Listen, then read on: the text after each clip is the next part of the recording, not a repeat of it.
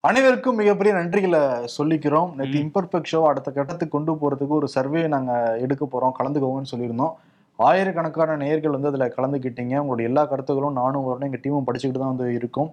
இன்னும் கலந்துக்காதவங்க நிச்சயம் கலந்துக்கோங்க. அதுக்கான லிங்க் வந்து டிஸ்கிரிப்ஷன்லயும் முதல் கமெண்ட்லயும் நாங்க கொடுக்குறோம். இம்பர்ஃபெக்சுவலா டெமோக்ரஸி இருக்கு. ம். நீங்க வந்து தாராளமா பாராட்டினாலும் பாராட்டலாம். விமர்சனம் பண்றதுனால தாராளமா விமர்சனத்தை முன்வைக்கலாம். நேத்தே நிறைய பேர் விமர்சனம் பண்ணி கருத்துரை பத்தியில கருத்துக்கள்லாம் போட்டிருந்தாங்க. படிக்க ரொம்ப சந்தோஷமா இருந்தது. ஏன்னா அவங்க மனசில் இருக்கிறத வெளிப்படையா சொல்றாங்கல்ல.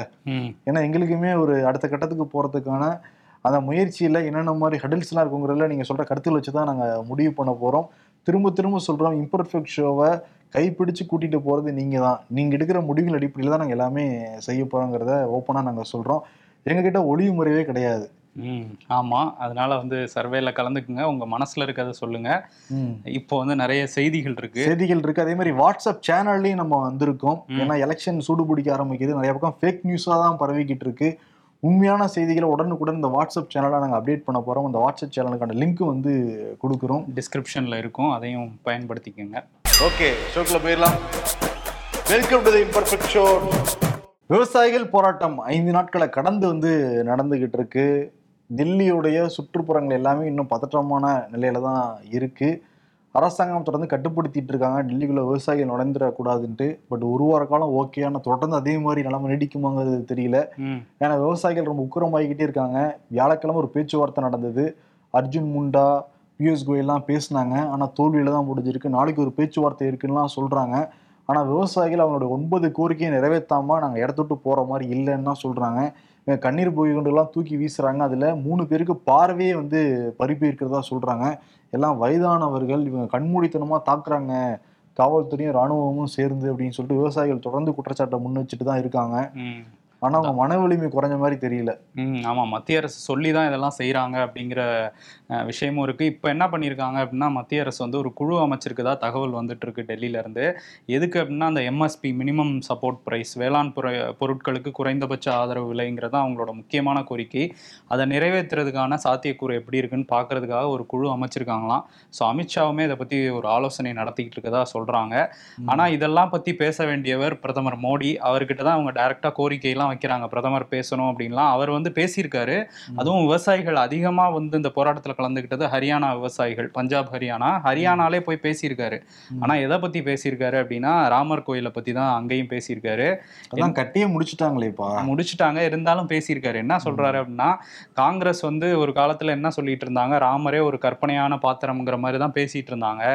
இப்போ வந்து அவங்களும் வந்து நம்மளோட சேர்ந்துக்கிட்டு ஜெய் ஷியாராம்லாம் சொல்லிட்டு இருக்காங்க அப்படின்னு வந்து சொல்லியிருக்காரு. நம்ம தான் இந்த முன்னோக்கி கொண்டு வந்தோம். காங்கிரஸ் இந்த கோயில் வந்துடவே கூடாது அப்படின்னு தான் நினைச்சாங்க அப்படிங்கிறதெல்லாம் அங்கேருந்து பேசியிருக்காரு ஹரியானால இருந்து ஓகே. ஆனா என்னன்னா மணிப்பூர் பத்தி பேச மாட்டாரு விவசாயிகள் போராட்டத்தை பத்தி பேச மாட்டாரு. ராமர் கோயில் தான் திருப்பி திருப்பி பேசிக்கிட்டு இருக்காங்க அதான் அவர் தான் திறந்து வச்சுட்டாரு. சிலை பிரதிஷ்டையிலே அவர் முன்னாடியே தான் நடந்தது. ஆமா குழந்தை ராமர் பாலராமர். ஆமா. பாலராமரை பத்தி பேசுறப்ப அயோத்தியில வந்து பாலராமருக்கு ஐந்து வயது தான் ஆகுதுங்கிறதுனால காலையில நாலு மணில இருந்து பக்தர்கள் தொடர்ந்து தரிசனம் தர்றதுனால வந்து ஐந்து வயதுங்கிறப்ப ஒரு சின்னவர் தானே.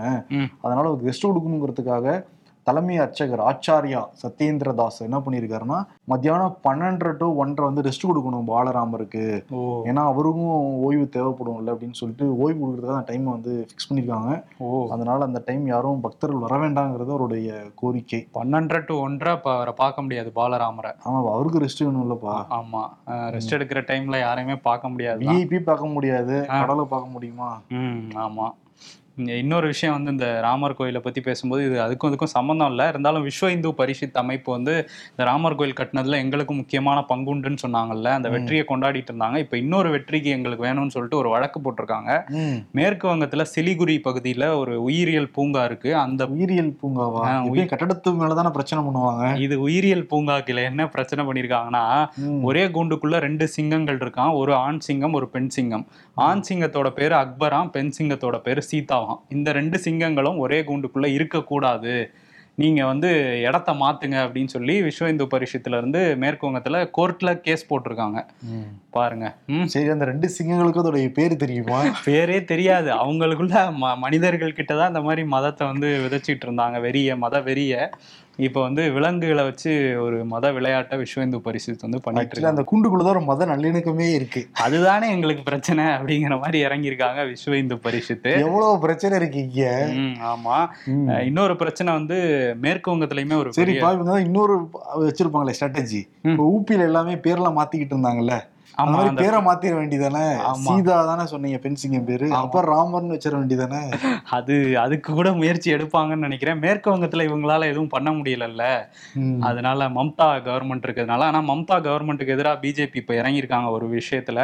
சந்தேஷ் காலி அப்படிங்கிற ஒரு பகுதி வெஸ்ட் பெங்கால்ல இருக்கு. அங்க வந்து நம்ம போன மாசமே சொல்லியிருந்தோம். அங்க வந்து ஷாஜகான் ஷேக் அப்படிங்கிற டிஎம்சியோட ஒரு அதாவது திரிணாமுல் காங்கிரஸோட ஒரு ஏன்னா திரிணாமுல் காங்கிரஸ் நான் சொல்லியிருந்தோம் சில பேர் தமிழ் மாநில காங்கிரஸ் நினைச்சிட்டு இருக்காங்க அண்ணாமலை நேத்து பிரஸ் மீட்ல அது டிஎம்எஸ் டிஎம்சி டிஎம்சி அதுக்கு வந்து தமிழ் மாநில காங்கிரஸ் அப்படின்ட்டாரு அவரு. ஆமா அவருக்கு தெரிஞ்சது அதுதான் போல அதனால அதை ஏன்னா. அவர் கட்சிக்கு சார்பா அவர் தானே பேச்சுவார்த்தை போயிட்டு போயிட்டு வர்றாரு அதனால அவர் நினைப்புல இருக்காரு போல. சரி இப்ப திரும்ப திரிணாமுல் காங்கிரஸ்க்கு வந்தோம்னா அதோட தலைவர் ஷாஜகான் ஷேக் மேல இடி வந்து போனாங்க ரைட் பண்ணலாம் அப்படின்ட்டு. அவர் ரேஷன்ல ஊழல் பண்ணியிருக்காரு ரேஷன் விநியோகத்துல அப்படின்னு சொல்லிட்டு அது போற வழியிலே அவரோட ஆதரவாளர்கள் வந்து அவர் அந்த இடி ஆபீசர்ஸோட மண்டையெல்லாம் உடைச்சிருந்தாங்க. அது பெரிய பிரச்சனையா இருந்துச்சு அதை நம்ம ஷோலையும் பேசியிருந்தோம் இப்போ அதுக்கப்புறம் அவர் தலைமறைவாயிட்டார் இடி தேட ஆரம்பிச்சதுக்கு அப்புறம் ம். அவர் தலைமறைவானதுக்கு அப்புறம் அந்த பகுதியில் உள்ள சில பெண்கள் வந்து அவர் மேல நிறைய புகார்கள் சொல்லிட்டு இருக்காங்க எங்களோட நிலங்களை வந்து அடிச்சு வாங்கியிருக்காரு அவரு. அடிச்சு எங்க கிட்ட இருந்து பறிச்சிருக்காரு. அது மட்டும் இல்லாம இந்த பகுதியில் உள்ள பெண்களுக்கெல்லாம் அவர் பாலியல் தொல்லை தொடர்ச்சியா கொடுத்துட்டு இருந்தாரு. அப்படிங்கிற குற்றச்சாட்டுலாம் சொன்னோன்னா பிஜேபி அந்த சந்தேஷ் காலிங்கிற பகுதியில் வந்து களமிறங்கியிருக்காங்க.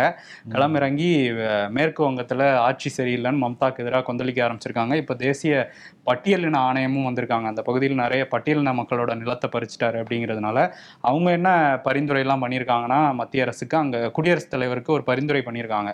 அங்கே வந்து குடியரசுத் தலைவர் ஆட்சி அமலுக்கு வரணும் அப்படின்னு சொல்லிட்டு பரிந்துரை பண்ணியிருக்காங்க.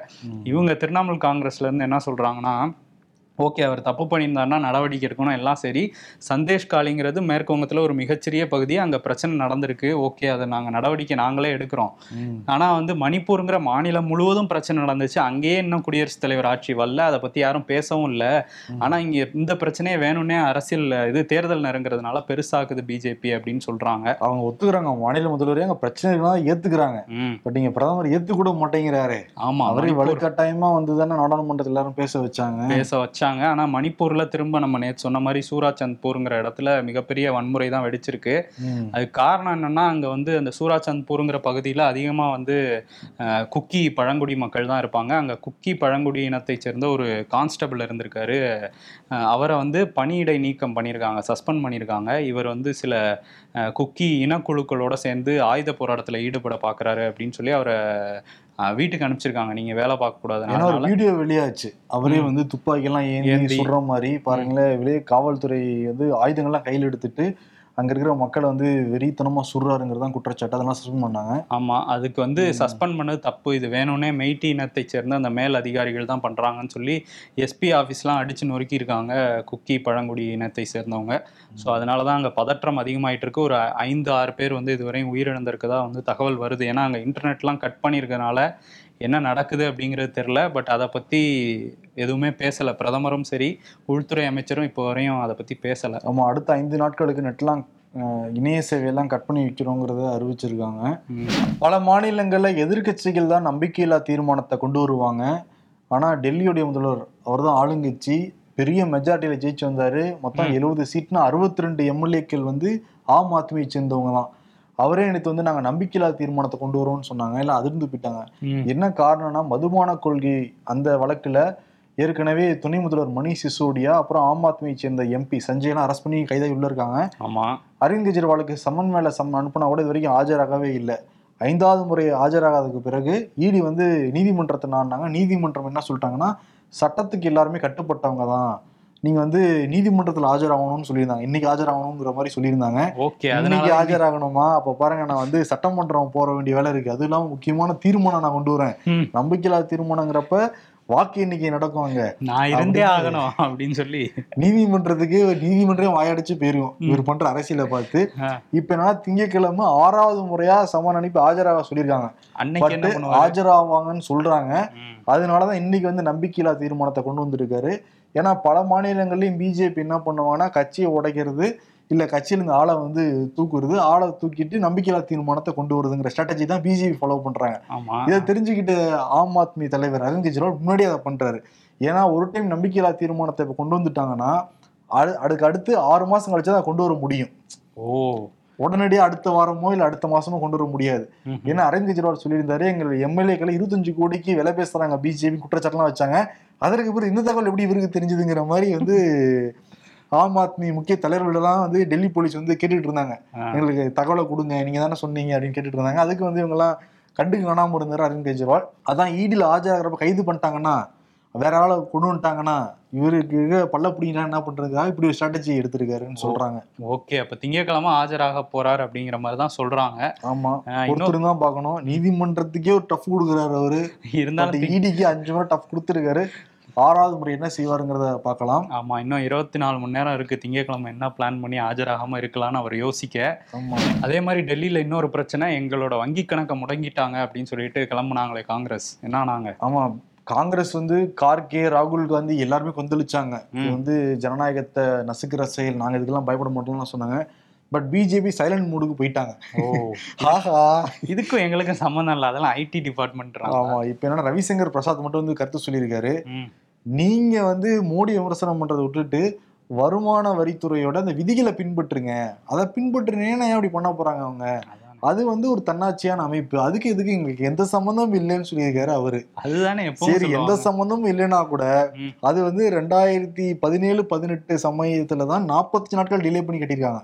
அப்ப எப்ப நீ நடவடிக்கை எடுத்திருக்கலாம் இல்ல. பத்தொன்பது எடுத்திருக்கலாம் இருபது எடுத்திருக்கலாம் இருபத்தொன்னு எடுத்திருக்கலாம் இருபத்தி ரெண்டு எடுத்திருக்கலாம் இருபத்தி மூணு கூட எடுத்திருக்கலாம் இல்ல இந்தியாவோட எதிர்க்கட்சி காங்கிரஸ் அப்படிங்கும்போது அது கரெக்டான்னு செக் பண்ண கொஞ்சம் டைம் வேணும்ல தெரியாம நம்ம போய் அவங்களோட கணக்கை போய் டிஸ்டர்ப் பண்ணிடக்கூடாதுன்னு கொஞ்சம் டைம் எடுத்து செக் பண்ணிருக்காங்க அதுக்கு ஆறு வருஷமாவா இடையில ரைடெல்லாம் வேற போனோம்ல. ஸ்லோவா அப்படிதான் வேலை பார்த்துட்டு இருந்திருக்காங்க ஐடி அதிகாரிகள். பார்வை மாற்றுத்திறனாளிகள் அவங்களுடைய ஒன்பது கோரிக்கைகளை வலியுறுத்தி தமிழ்நாட்டில் ஐந்து நாட்களாக போராட்டம் பண்ணிட்டு இருக்காங்க. முக்கியமாக சென்னையில் அவங்க வந்து பல இடங்கள்லையும் போராட்டம் பண்ணாங்க. காவல்துறை என்ன பண்ணுன்னா அவங்கள முதல்ல பிடிச்சிட்டு போவாங்க. பிடிச்சிட்டு போய் சென்னைக்கு ரொம்ப தூரத்தில் இருக்கிற கிளாம்பாக்கத்தில் இறக்கி விடுறது அப்படி இல்லாட்டி ஸ்ரீபெரும்புதூரில் இறக்கி விடுறது இந்த மாதிரி வந்து நட்டரண்ட ரோட்டில் இறக்கி விட்டு திருப்பி அவங்க வேனில் வந்துடுவாங்க இந்த மாதிரி தொடர்ந்து ஒரு அராஜகமாக பண்ணிக்கிட்டு இருந்தாங்க. நேற்று வந்து ரேஸ் கோர்ஸில் வந்து போராட்டம் பண்ணாங்க. போராட்டம் பண்ணவங்களை பிடிச்சிட்டு போய் திருமண மண்டபத்தில் அடைச்சி வச்சிருக்காங்க. அங்கே வந்து மா பார்வை மாற்றுத்திறனாளிகளோட சட்டை கிழிச்சிருக்காங்க. பெண்களுடைய சாலெல்லாம் வந்து கிழிச்சு போட்டிருக்காங்க. ஒரு பார்வை மாற்றுத்திறனாளி கையில் ஃபோன் வச்சிருந்திருக்காரு. அவங்க வந்து ஃபோன் எப்படி பயன்படுத்துறாங்க எல்லாருக்குமே தெரியும். அவர் வீடியோ எடுக்கிறான்னு நினச்சிட்டு செல்ஃபோனையும் உடச்சிருக்கு தமிழ்நாடு காவல்துறை. ஓ. அப்புறம் என்ன பண்ணிருக்காங்கன்னா ஆக்சுவலி இந்த மாற்றுத்திறனாளி நலத்துறை அமைச்சர் யாருன்னா முதலமைச்சர் மு க ஸ்டாலின் தான். தமிழ்நாடு சட்டமன்றத்துல இந்த மாற்றுத்திறனாளி பத்தி பேசுற முதலமைச்சர் வாயை திறக்க மாட்டாரு. கீதா ஜீவன் தான் வந்து பேசுவாங்க. இன்னைக்குமே கீதா ஜீவன் என்ன பண்ணிருக்காங்க? இந்த மாற்றுத்திறனாளி ஆணையத்துக்கு வர சொல்லிருக்காங்க. மெரினா பீச்சில் இருக்கு. உங்க கோரிக்கைகள் என்னன்னு சொல்லுன்னு கேட்டிருக்காங்க. அப்ப என்ன சொன்னாங்கன்னா நீங்க வந்து இவ்வளவு நாள் போராட்டம் பண்ணது எனக்கு தெரியவே தெரியாது அப்படின்ட்டு இருக்காங்க அவங்க. இப்போதான் யூடியூப்ல எல்லாம் பார்த்து நான் வந்திருக்கேன். அதெல்லாம் ஐந்து பேர் உண்ணாவிரதம் இருக்காங்க. அதுவுமே எனக்கு தெரியாதுன்னு இருக்காங்க. அந்த செக்ரட்டரிக்கும் தெரியாதாம் ம். எந்த லட்சணத்துல இவங்க அரசாங்கம் நடத்துறாங்கன்னு தெரியுதா இல்லையா? ஆமா எல்லாருக்கும் தெரிஞ்சிருக்கிறது. ஆனா மாற்றுத்திறனாளியை பத்தி இவங்க தான் சட்டமன்றத்தில் பேசுறாங்க. ஆனா இவங்களுக்கு வந்து தெரியாதாம் ம் என்ன நடத்துறாங்கன்னு தெரியல. அரசாங்கம் அவங்க முதல்வருக்கே தெரியலையே அவரோட துறை தானே. ஆமா. இன்னைக்கு என்ன பண்ணிருக்காங்க? கீதா ஜீவன் அங்க வந்து பேசியிருக்காங்க. பேச்சுவார்த்தை கொஞ்சம் இழுபறி நடந்திருக்கு. சரி இருங்க இங்கேயே இருங்க. நான் முதலமைச்சரை கேட்டு வந்திருக்கேன்னு சொல்லிட்டு கிளம்பி போனவங்க போனதானா தூத்துக்குடியும் போயிட்டாங்க. ஃப்ளைட் ஏறி ஆஹ் பார்வை மாற்றத்தினால அங்கேயே நம்பி உட்காந்துருக்காங்க ஒரு அராஜகம் நடந்துகிட்டு இருக்கு இவங்க கிட்ட. ஆமா அதாவது அரசு ஊழியர்கள் பெரிய போராட்டத்துக்கு முன்னெடுக்க போறோம்னு சொன்னா உடனடியா முதல்வர் வந்து கூப்பிட்டு பேசுறாரு. எல்லாம் தேர்தல் நெருங்குதுங்கிறதுனால பேசுறாரு. இவங்களால எந்த பாதிப்பும் வராதுன்னு நினைச்சிட்டு இருக்காங்களா இந்த திமுக அரசு அப்படின்னு தெரியல. மக்கள் இதெல்லாம் பார்த்துட்டு இருக்காங்க. கண்டிப்பா அது தேர்தலில் எதிரொலிக்கிறதுக்கான வாய்ப்பு நிறையவே இருக்கு. கொஞ்சமாவது மனிதாபிமானத்தோட நடந்துக்குவாங்க நீங்க அவங்களும் நம்ம மக்கள்ல ஒருத்தவங்க தான். பட். அவங்க பாரபட்சமா நடத்துறீங்க நீங்க. வெளிப்படையாவே தெரியுது அது. அவங்களுக்கு வந்து வாக்குறுதி கொடுத்துட்டு இங்கேயே இருங்க. நாங்க போயிட்டு வந்துடும்னு சொல்லிட்டு ஊருக்கு போனா என்ன அர்த்தம். அவங்க அவங்க மனசுல எப்படி குமுறும். இதெல்லாம் கொஞ்சமாவது நினைச்சு பார்க்கணும். ஆட்சியில உட்காந்துருக்கவங்க ஆமா எல்லாருக்குமே எல்லாம் அப்படிங்கிறத முதல்வர் எங்க போனாலும் பேசுறாரு. ஆனா ஒவ்வொருத்தர்கிட்ட வேற வேற மாதிரி தான் நடந்துக்கிறாங்க திமுக அரசு. அணுகுமுறையில் நிச்சயம் ஒரு மாற்றம் கொண்டு வரணும். ம் கண்டிப்பா அவங்களுக்கான கோரிக்கைகளும் நிறைவேற்றி தரணும் இந்த அரசு. பஞ்சு மிட்டாய் சேலை கட்டின்னு ஒரு பிரபலமான பாட்டே தமிழ்நாட்டுல இருக்கு. பட்டி தொட்டிங்கும் பயங்கர ஹிட்டு ஆமா. இப்ப என்னன்னா பட் பஞ்சு மிட்டாய்க்கு தடை விதிச்சிருக்காங்க தமிழ்நாட்டுல. பஞ்சு மிட்டாய் சேலைக்கு ஒன்றும் தடை இல்லையே. அதான் வாயில வந்தது. பஞ்சு மிட்டாய்க்கு மட்டும்தான் தடை. ஆமா புதுச்சேரியில தடை விதிச்சிருந்தாங்க. இப்ப இங்கேயும் விதிச்சிருக்காங்களா? என்ன காரணம்னா. ரொஹாடைமின் பி. அது எனக்கு வாயில கரெக்டா ப்ரொனன்சியேஷன் வரல அது. அது ஏதோ ஒரு விஷ வேதி பொருள்ங்கிறது ஆமா, மட்டும் அது தெரியுது. வேதிப்பொருள் வந்து புற்றுநோய் அந்த கேன்சர் உருவாக்குற தன்மை கொண்டதான் அது. அது இருக்குன்னு ப்ரூவ் ஆயிருக்கான். நிறைய கலர்லாம் சேர்க்கறதுனால அது வந்து கேன்சரை நிச்சயம் உண்டாக்கும்னு சொல்லிட்டு தான் புதுச்சேரியில் பெரிய பிரச்சனை கிளம்பிச்சு தமிழ்நாட்டிலையும் டெஸ்ட் பண்ணி பார்க்குறப்ப உறுதிப்படுத்தியிருக்காங்க இன்னைக்கு மக்கள் நலவாழ்வுத்துறை அமைச்சர் மா சுப்பிரமணியமே அறிக்கை வந்து வெளியிட்டிருக்காரு தமிழ்நாட்டில் இனிமேட்டு பஞ்சு மிட்டாய்க்கு தடை இனிமேட்டு மெரினா பீச்சுக்கு நிம்மதியாக கூட்டு போவாங்க. குழந்தைங்கள. ஏன்னா போனா அங்க ஃபுல்லா வந்து பஞ்சு மிட்டாய் குழந்தை குழந்தைகள் வந்து காமிச்சு காமிச்சு அது இத்தினோண்டு பஞ்சு மிட்டாய் நாற்பது ஐம்பது ரூபா வந்து விற்பாங்க. காசுக்காக சொல்லல பட் இவ்வளவு தூரம் ரசாயன கலந்த வேதிப்பொருளை கொடுத்துருவாங்கன்னு நினைக்கிறவே பகீர் பகீர்னு இருக்கு இவ்வளவு நமக்கு நாள் கழிச்சு தான் இந்த அரசாங்கம் வந்து கண்டுபிடிச்சிருக்காங்க விழிச்சுக்கிட்டு இருக்காங்க. பட் ஆனா ஃபுட் கலருங்கிறதே ஆபத்து அப்படிங்கிறதான் சொல்றாங்க. எதுல பயன்படுத்தினாலுமே அது ஆபத்து தான். அதை தவிர்க்கிறது வந்து நல்லது. அதே மாதிரி இன்னொரு விஷயம் வந்து தமிழ்நாட்டுல பெரிய பேசுபொருளா மாறி இருக்கு. மேகதாது அணை அதை வந்து நாங்க கட்டியே தீருவோம் அப்படின்னு கர்நாடகால இருந்து கிளம்பியிருக்காரு சித்தராமையா. இங்க வந்து அமைதியாவே இருக்காங்க திமுக அரசு. ஆனா வந்து வைகோ பேசியிருக்காரு டிடிவி பேசியிருக்காரு. இவங்கெல்லாம் வந்து முதல்வர் வந்து இதுல அதிரடியா ஏதாவது நடவடிக்கை எடுக்கணும் அப்படிங்கிறது கோரிக்கையா இருக்கு. ம். பட் அமைதியா தான் இருக்காங்க இவங்க திமுக அரசு. துரைமுருகனும் பேசியிருக்காரு. அதெல்லாம் கட்ட விட மாட்டோம்னு சொல்றாங்க. பட் என்னன்னா முதல்வர் ஏன் பேசாம இருக்கிறாங்கன்னா இந்தியா கூட்டணி இருக்கா இல்லையா? நம்ம தான் பேச போய் இந்தியா கூட்டணி ஏதாவது சர்ச்சை ஏற்பட்டுருமேன்னு அவர் அமைதியாகிறாரு ஓ. என்ன இருக்கிற எல்லாரும் போயிட்டாங்க இந்தியா கூட்டணி இருக்கவங்க. சித்தராமையா பேசுறாரு அவரும் முதல்வர் தான் அவர் அவரும் காங்கிரஸ் தலைவர் அந்த மாநிலத்துக்கு மக்களுக்காக அவர் பேசுறாரு. பட் இங்க பாத்தியா மாற்றுத்திறனாளிகள் அமைச்சரும் அவர் அதுக்கும் பேச மாட்டேங்கிறாரு. காவல்துறை தான் அராஜகம் பண்றாங்க. அதுக்கும் பேசல. ஆமா.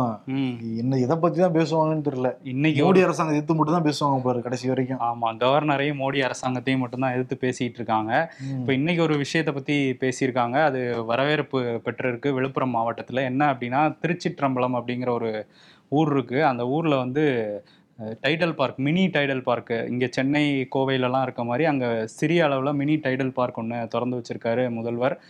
இதுக்கு வந்து ஐநூறு கோடி ஐநூறு பேர் வேலை பார்க்குற மாதிரி முப்பத்தோரு கோடி செலவுல திறந்து வச்சிருக்காங்க அந்த தொழில்நுட்ப பூங்காவை. அதிமுக உட்கட்சி பூசலே கிடையாது. எல்லாம் ஒருமிச்சு தான் நிக்கிறோம் அப்படின்னு சொல்லிட்டு எடப்பாடி பழனிசாமி எல்லா மேடைகளையும் சொல்லுவாரு. ம். ஆனா சேலத்திலே உட்கட்சி பூசல் கொழுந்து விட்டு எரிஞ்சுக்கிட்டு இருக்கு. அந்த மாவட்ட செயலாளருக்கும் ஒன்றிய செயலாளருக்கும் ஒன்றிய செயலாளர் ஏ வி ராஜு அதிமுகல முக்கியமான பொறுப்புல இருக்காரு. அவர் வந்து மாவட்ட செயலாளர் சேலம் மாநகர மாவட்ட செயலாளர் முன்னாள் எம்எல்ஏ வெங்கடாச்சலம் மீது குற்றச்சாட்டு வச்சிருக்காரு. நாற்பது லட்ச ரூபா பணம் வாங்கினாரு வேலை வாங்கி தரேன்னு சொல்லி. நான் நிறைய பேர்ட்ட கலெக்ட் பண்ணி கொடுத்தேன் அவர்கிட்ட. ஆனா திருப்பி காசும் தர மாட்டேங்கிறாரு வேலையை வாங்கி தர மாட்டேங்கிறாரு. நானும் எடப்பாடி ஆட்ட அவரை பத்தி நான் சொல்லியிருக்கேன். அப்படின்னு எடப்பாடி நடவடிக்கை எடுக்கலைங்கிறத ஆட்டா சொல்லிட்டே இருந்தாரு திரும்ப திரும்ப.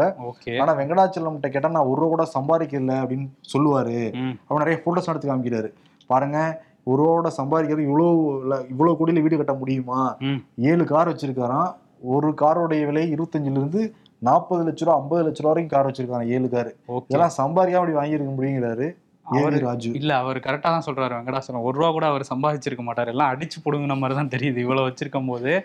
ஆனா சேலத்துக்குள்ள நடந்ததே எடப்பாடியாருக்கு வந்து தெரியல அப்படிங்கிற மாதிரி தான் இருக்கு. நடவடிக்கை எடுப்பாரா? ஓபிஎஸ் லட்டு மாதிரி ஒரு மேட்டர் சிக்கியிருக்கு. ஓபிஎஸ் வந்து அவரு அவருக்கு நாலு நாள் கழிச்சு எந்திரிச்சு வந்து இதுக்கு ஏதாவது பேசுவாரு.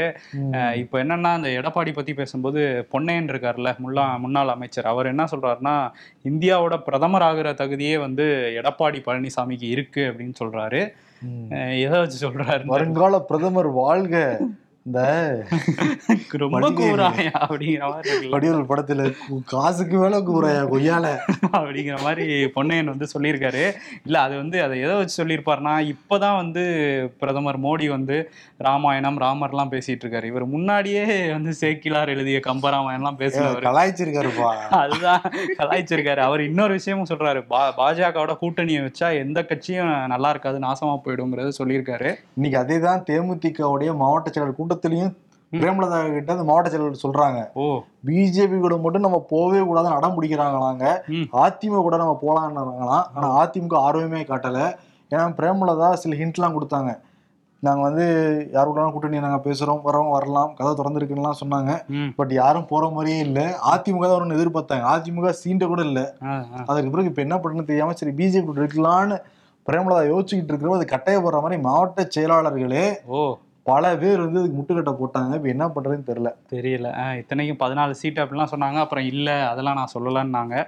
சரி இப்போ என்ன நடக்குதுன்னு பதினாலு சீட்டு கொடுத்துட்டாங்கன்னா மட்டும் ஜெயிச்சிருவாங்களா. எப்படியும் ஜெயிக்க மாட்டாங்க. என்னன்னா என்ன- தமிழ்நாட்டுல இந்த வாக்கு வங்கி எவ்வளவு இருக்கு நமக்கு? எப்படி வெயிட்டேஜ் இருக்கு? இதெல்லாம் பொறுத்துதான் அரசியல் விளையாட்டே நடத்தணும்.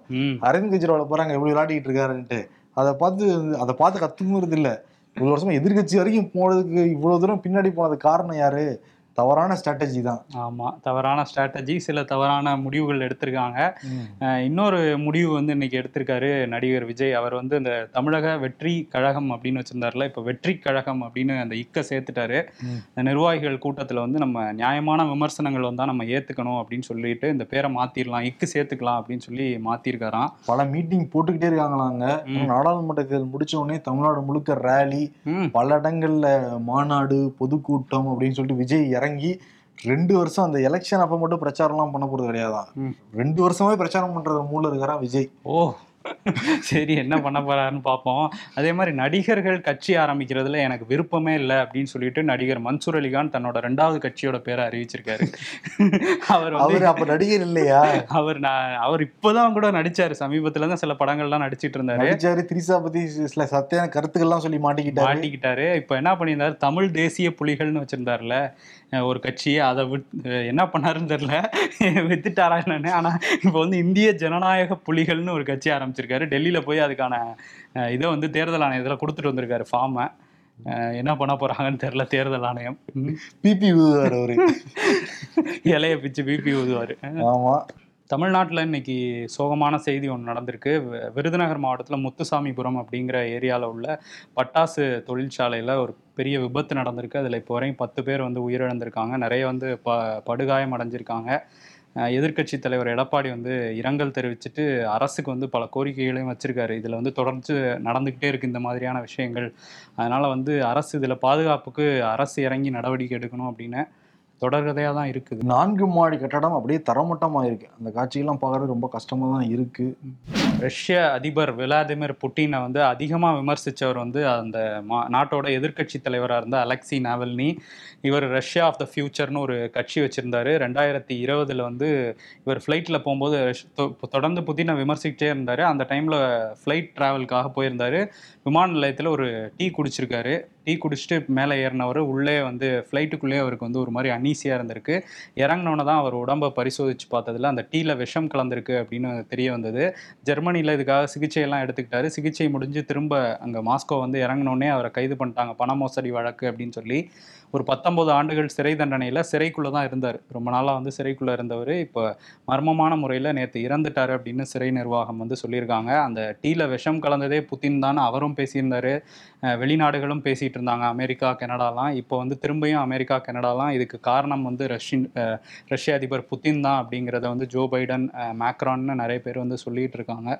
ஆனா புதின் வேற விதமா மக்கள்கிட்ட பேசிக்கிட்டு இருக்காரு. ஏன்னா ஆயிரத்தி தொள்ளாயிரத்தி தொண்ணூறுக்கு பிறகே ரஷ்யால மக்கள் தொகை தொடர்ந்து குறைஞ்சிக்கிட்டே தான் இருக்கு. உலகத்துல மிகப்பெரிய நிலப்பரப்பை கொண்ட நாடுன்னா அது வந்து ரஷ்யா தான். டைம் ஜோனே அஞ்சு இருக்கு அங்க. இப்போ என்னன்னா அங்க மக்கள் தொகை குறைஞ்சிக்கிட்டு இருக்கு. ஆல்ரெடி போர்ல வேற நிறைய வீரர்கள்லாம் தொடர்ந்து இறந்துகிட்டு இருக்காங்க. போர் நடந்துட்டு இருக்கறதுனால அந்த நாட்டு மக்களும் பல வெளிநாடுகளுக்கு வந்து போயிட்டு இருக்கிறதுனால இங்க இருக்க ரஷ்ய குடிமகன் மகள்கள் ஒரு ஃபேமிலினா குறைஞ்சது மூணுல இருந்து எட்டு பேரை நீங்க பெத்துக்கணும். எட்டு குழந்தைகளை நீங்க பெத்துக்கணும்னு சொல்லிட்டு கோரிக்கை வச்சிருக்காரு. கூடிய விரைவில் சட்டமோட கொண்டு வருவார்னு நினைக்கிறேன். ம் அவர் நினச்சா என்ன வேணா பண்ணுவார். எதிர்க்கட்சியே இல்லாமல்ல பண்ணிட்டு இருக்காரு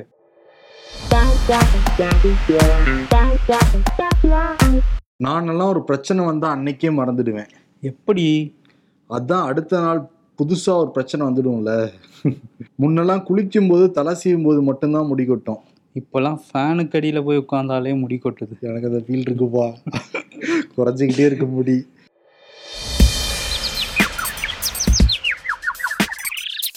விவசாயிகள் போராட்டம் தேர்தல் பத்திரம் ரத்து மோடிஜி நவ் தனக்கு வந்தால்தான் தெரியும் தலைவலியும் காய்ச்சலும் என்பது சரிதான் போல. இவ்வளோ கஷ்டம் கொடுக்குறியே உனக்கு அவனை பார்த்தா பாவமா இல்லையா? காட் பாவமாக தான் இருந்துச்சு. எப்ப?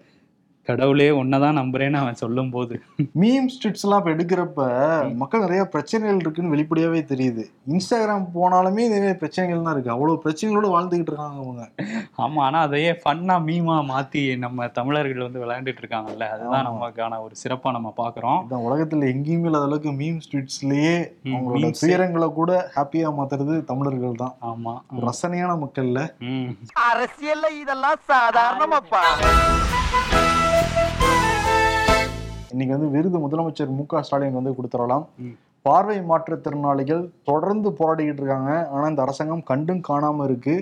அந்த செக்ரட்டரியும் சொல்றாங்க முதலமைச்சர் தான் அந்த அமைச்சர் அந்த துறையோட அமைச்சர் ஆனால் அவர் பேச மாட்டேங்கிறாரு. இன்னொரு அமைச்சர் வந்தா கூட இருங்கன்ட்டு வேற ஊருக்கு போதில் எந்த மாதிரி செயல்னே தெரியவே இல்லை. கொஞ்சம் மனசாட்சி இருக்கும் இப்படிலாம் பண்ணவே மாட்டாங்க. அதனால கொஞ்சம் கண்ணை திறந்து பாருங்கங்கிற விருது நிச்சயம் கொடுத்துடலாம் அவங்களுக்கு. ஓகே. முதலமைச்சர் மு க ஸ்டாலினுக்கு இந்த விருதை கொடுத்துட்டு விடைபெறலாம். நன்றி வணக்கம்.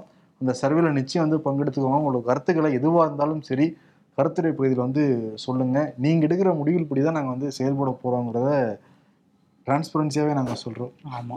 நன்றி. நன்றி.